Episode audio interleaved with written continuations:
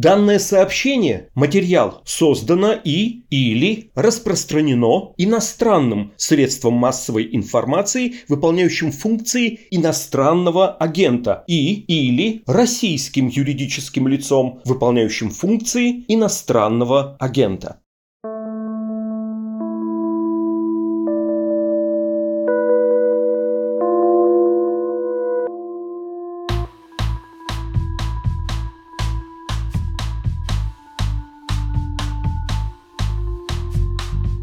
Здравствуйте, меня зовут Александр Филимонов, и это подкаст «Медузы. Текст недели», который, как и наши другие шоу «Сигнал» и «Что случилось», на днях заблокировали на Яндекс Музыке по требованию Генпрокуратуры в связи с распространением запрещенной информации, судя по всему, о войне в Украине. Однако вы нас сейчас прекрасно слышите, потому что наши подкасты остаются доступными для вас на всех прочих аудиоплатформах. Затеянная Владимиром Путиным мобилизация в России и аннексия украинских территорий вывели войну на новый виток противостояния, но пока, кажется, раззадорили только Украину. Вслед за сентябрьским контрнаступлением в Харьковской области ВСУ сейчас успешно освобождают населенные пункты Херсонской области, с марта находящиеся под российской оккупацией и спешно аннексированные Кремлем в начале октября. Минобороны России уже неприкрыто критикуется в тылу патриотами и пропагандистами за неудачи на фронте и провалы мобилизации. В этой кампании активно участвует и бизнесмен Евгений Пригожин, наконец открыто признавший, что он является создателем частной армии ЧВК Вагнера, который сейчас набирает наемников на войну, в том числе среди заключенных. Специальный корреспондент «Медузы» Лилия Епарова поговорила о происходящем на фронте с непосредственными участниками событий, российскими контрактниками и наемниками.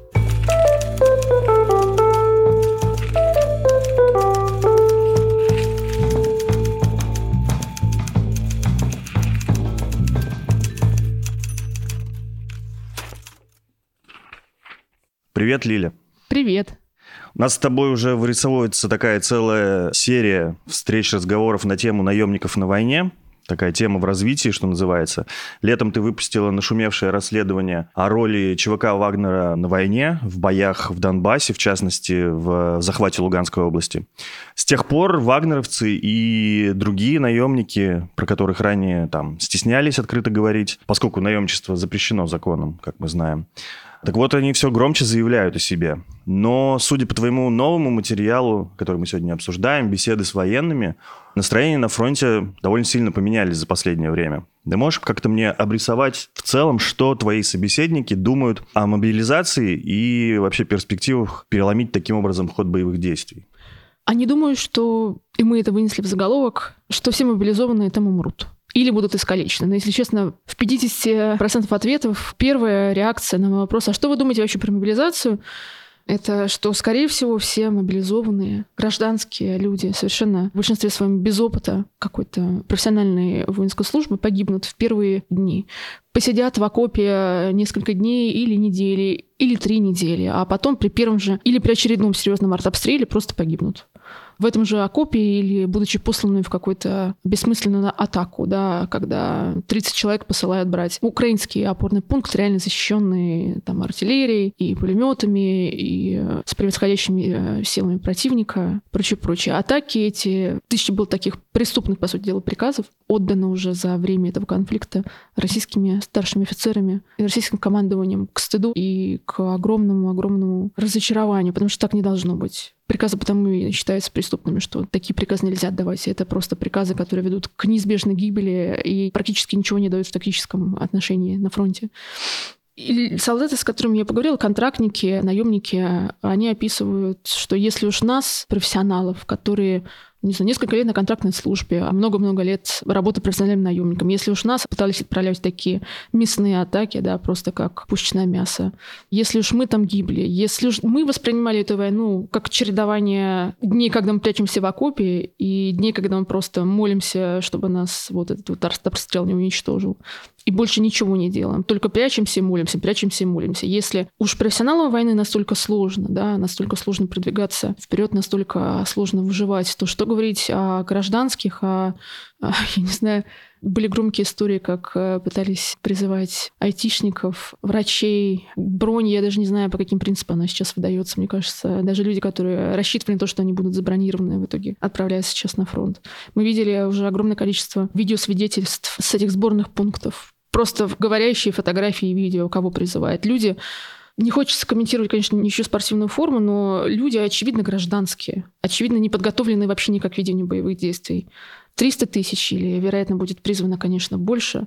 Разумеется, мои собеседники с таким же ужасом, на самом деле, недоумением смотрят на эти видео, фотографии, и они прекрасно, гораздо лучше, чем я, например, понимают, что такое быть по-настоящему готовым к этому конфликту, тем более, что они там уже были. И не сказала бы, что все собеседники испытывают христианское сочувствие к людям, которые сейчас призваны. Кто-то, конечно, немного злорадствует, что ну вот мы эти 8 лет, там наемники особенно, там и в Сирии, и в Африке, и в Украине несли это бремя защиты России от наступления НАТО на внешних рубежах. Сейчас пусть вот эти все айтишники, музыканты, врачи, учителя тоже понесут это бремя. По крайней мере, не вместо нас, так вместе с нами. Там есть замечательная цитата одного из наемников. Атланты тоже иногда устают держать все это, подпирать плечами. Вот атланты тоже устают, и атланты тоже начинают, атланты в кавычках, злорадствовать, в том числе они злорадствовали вот в тексте, который мы публиковали. Но большинство, конечно, собеседников просто не понимают, зачем эти люди нужны. Не только уверены, что все эти люди погибнут при первой же возможности, при первой же серьезном а, столкновении, в первой же атаке, в которых отправят, ну и не понимают, зачем они там, потому что тем контрактникам, которые сейчас там находятся, тем наемникам, которые сейчас там находятся, как мне все четыре собеседника рассказали, вообще никак не пригодятся. Вот этот навык умирать, да, навык гражданских умирать на линии фронта, он вообще никак не помогает продвигаться вперед, он вообще никак не попадает людям, которые пытаются идти в атаке. Это еще при том, что мы должны понимать, что сами вот эти атаки, да, взятие украинских населенных пунктов, по сути дела, неизбежно ведут к военным преступлениям. И сама мотивация, зачем брать эти украинские населенные пункты нашего военного руководства, весьма-весьма сомнительна. Оно даже если пытаться погружаться в логику вот этих военных профессионалов, с которыми мы поговорили, да, и считать, что они хотят продвигаться вперед, им для этого нужны какие-то вот люди. Те 300 тысяч гражданских, которые набрали, это вообще не те люди, которые нужны. Поэтому, конечно, все мои собеседники офигели в первые дни объявленной мобилизации, потому что все это совершенно бессмысленно. И любому здравомыслящему человеку это совершенно понятно. Можно я кратко конкретизирую? Я понимаю, что ты не можешь э, называть свои источники, они не могут говорить под своими именами в открытую, но все-таки, чтобы понять, кто эти люди, их можно назвать с точки зрения боевого опыта сейчас вот прямо элитой российской армии, вот твоих собеседников, чтобы понимать вот их точку зрения. Двое собеседников — это контрактники, люди, которые находились на контрактной службе сильно задолго до 24 февраля. Насколько я помню, конечно, не могу особых подробностей приводить. Они не в спецподразделениях состояли, но так или иначе контрактники, да, контрактные военнослужащие, это те самые профессионалы, на которых, особенно после сердиковских реформ, рассчитывали заменить всю нашу российскую, достаточно устаревшую, еще в советские времена устаревшую армию. В каком-то смысле это не элита, но это костяк. Еще два собеседника — это наемники, и один из них — это невероятно опытный профессиональный товарищ. И он тоже, разумеется, очень удивлен, чем эти люди могут ему помочь. Ты можешь как-то разграничить, чем различаются мнения контрактников и наемников вот обо всем происходящем? Как бы на чем фокусируются больше одни и другие? Наемники советуют мобилизованным, какие берцы брать и как себя вести правильно. А контрактники просто советуют бежать от повесток, скрываться, ломать себе пальцы, делать все, что угодно, чтобы не отправиться на эту войну. Отношения, конечно, разные, вероятно, отчасти потому, что наемники все-таки в других условиях находятся. И я бы не сказала, что всегда к ним другое отношение, но, может быть, их, по моим, по крайней впечатлениям, все-таки их реже отправляют в совершенно бессмысленные атаки. Все-таки на них больше рассчитывают. Есть какое-то понимание, что эти люди, по сути дела, были одной из основных ударных сил российской армии во время всей этой войны за 4 февраля. Плюс ко всему они получают неплохие деньги, а гораздо более неплохие деньги, чем любой российский контрактник. Вероятно, поэтому у них более понебратское отношение к этому всему. Меньше ужаса они экзистенциального испытывают. А иногда и вовсе не испытывают его, а советуют просто поскорее отправляться на фронт, помогать атлантам. Да, это действительно две очень разные категории военнослужащих. Ты очень верно подметил. Но у них совершенно, конечно, разный опыт. Я понимаю, конечно, что ты не военный эксперт, но все равно вопрос напрашивается. Может быть, ты сможешь ретранслировать точку зрения своих собеседников. Почему наши войска допустили все вот эти тактические провалы, которые привели сейчас к контрнаступлению в Харьковской области, в Херсонской, которая продолжается? Кого военные винят в этом? И есть, опять же, различия между контрактниками и наемниками в этой связи? О, в этом случае они совершенно единогласны. Все люди, с которыми я поговорила, не только для этого текста, но с которыми я говорю с а, весны, все винят, разумеется, войну руководства, командование. Встречала даже удивительное по нынешним временам мнение. Удивительно, потому что мы отчетливо понимаем, что мобилизация, в том числе частично, как ее сейчас называют, была объявлена, потому что не хватает людей. И когда-то, я уже не знаю, я не военный эксперт, поэтому условно скажу. Тысячекилометровый фронт пытаешься удержать э, с помощью практически уничтоженной армии, а мне еще в середине лета говорили, что ВДВ как род войск уничтожен. Когда ты пытаешься без людей удержать настолько длинный фронт, то понятно, что в какой-то момент что-то у тебя пойдет не так. И оно очень сильно пошло не так, разумеется если с российской точки зрения судить, в сентябре, во время украинского контрнаступления. Потому что, как э, рассказывал до меня целый ряд настоящих военных экспертов, я, как ты правильно заметила, военным экспертом не являюсь. Просто украинская армия очень мудро выбрала те места, где можно быстро проскочить. И действительно стремительно, стремительно маршем они прошли в эти пакеты, потом уже начались всякие котлы, окружения и прочее.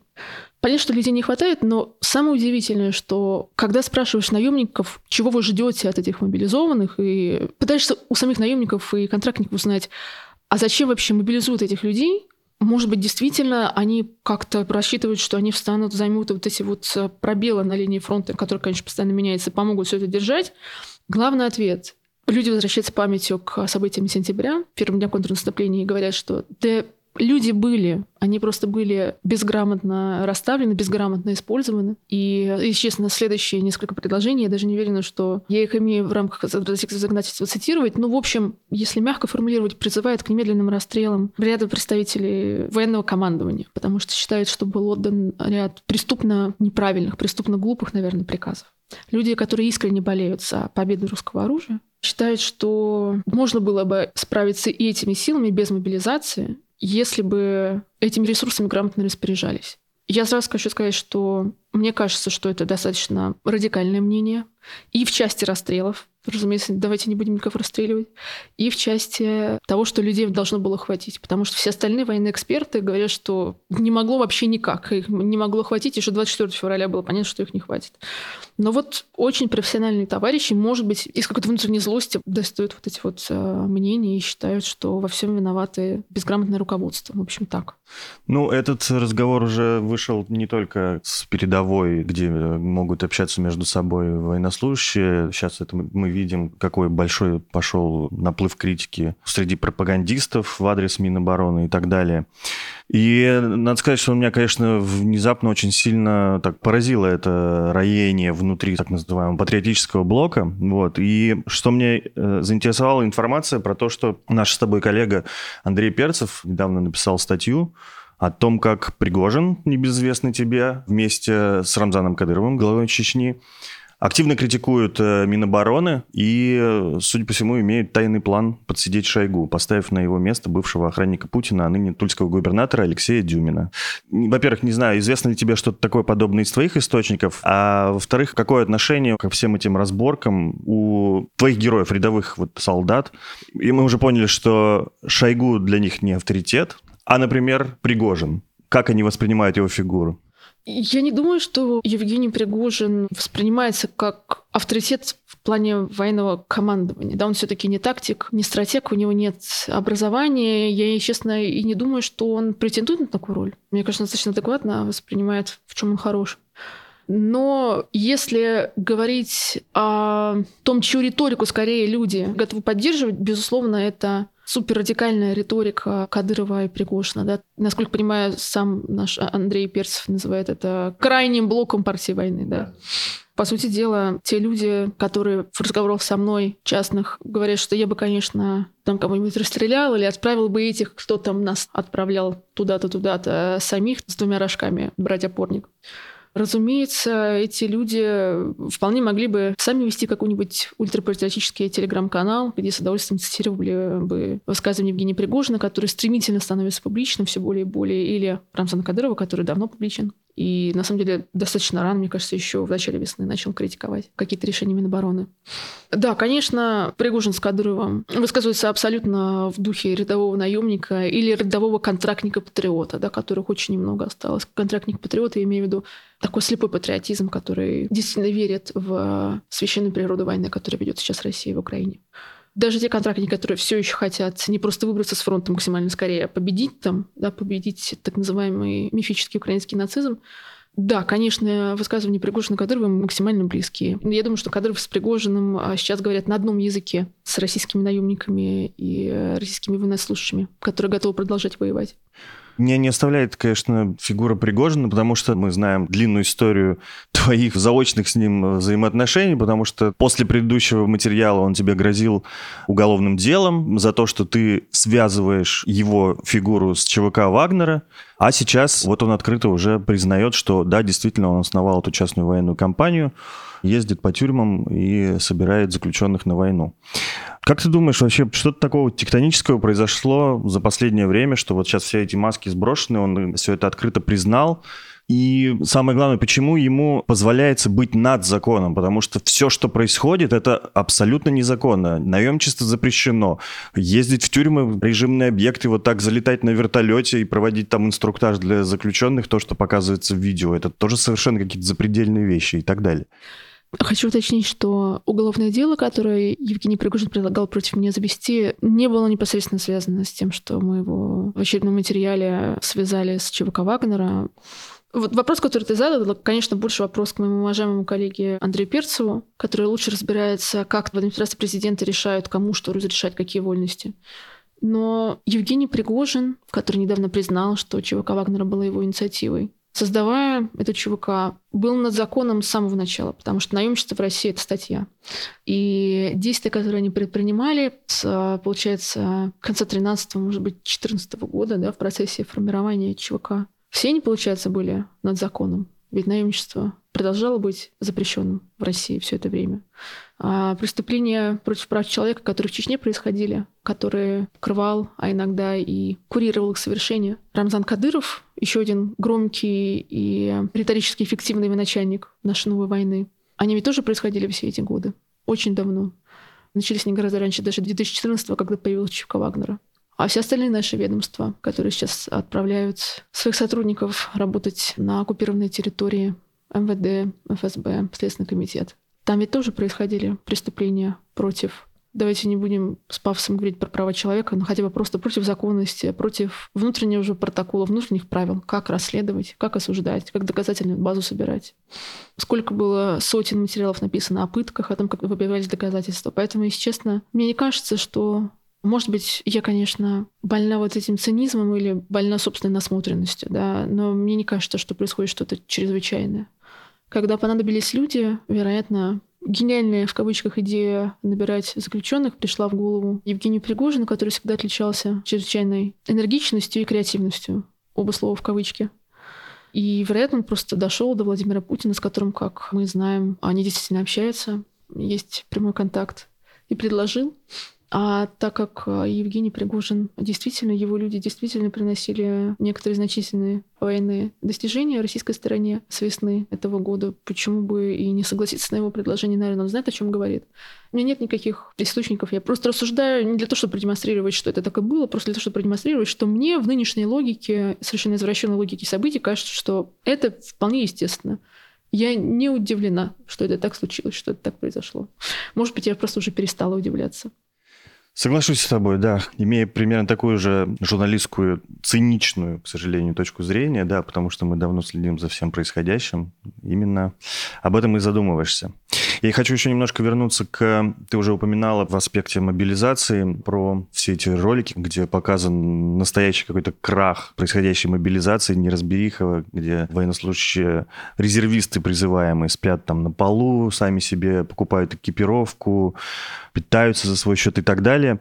И э, из этих видео, конечно, складывается ощущение, что все, происходит полный крах э, в российской армии с материально-техническим обеспечением. А, значит, а вот, видимо, в ЧВК все в этом смысле нормально. У меня как бы даже складывается такая конспирологическая версия, что Пригожинские специально разгоняют эти видео, чтобы перетянуть одеяло на себя. Но как на самом деле? Пригожин действительно создал какую-то такую вполне себе частную профессиональную боеспособную армию, у которой есть хорошее вооружение, экипировка, достойные зарплаты, или все-таки там происходит такое же кидалово, как и с контрактниками в российской армии? Как один из моих собеседников, в материале, с которым мы начали наш с тобой сегодняшний разговор, мне рассказывал, если бы те деньги, которые обещают наемникам-профессионалам, выплачивались, а не происходило того, что людей кидали на страховки, зарплаты, там, компенсация за ранения с начала войны, то тут был бы еще плюс 8 батальонов профи, которые готовы воевать. Я думаю, что вполне возможно, что он не преувеличивает этот мой собеседник.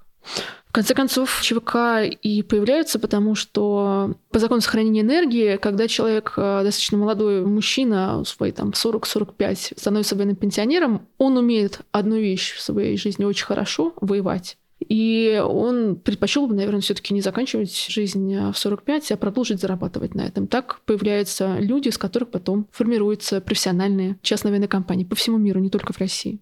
В России, которая продолжала активно воевать, не останавливаясь, ну, с Афгана, наверное, да, есть целая куча ветеранов, реально профессиональных, которые готовы были бы за неплохие деньги, которые им платят, отправиться на фронт. Конечно, накануне 24 февраля, когда их стали приглашать, стало понятно, что люди, готовых воевать с Украиной, сильно меньше, чем люди, которые готовы воевать с ИГИЛом в Сирии. Это греет мне сердце что даже среди людей, чье дело, чья профессия — это убивать других людей, не все сто процентов захотели поехать убивать украинцев.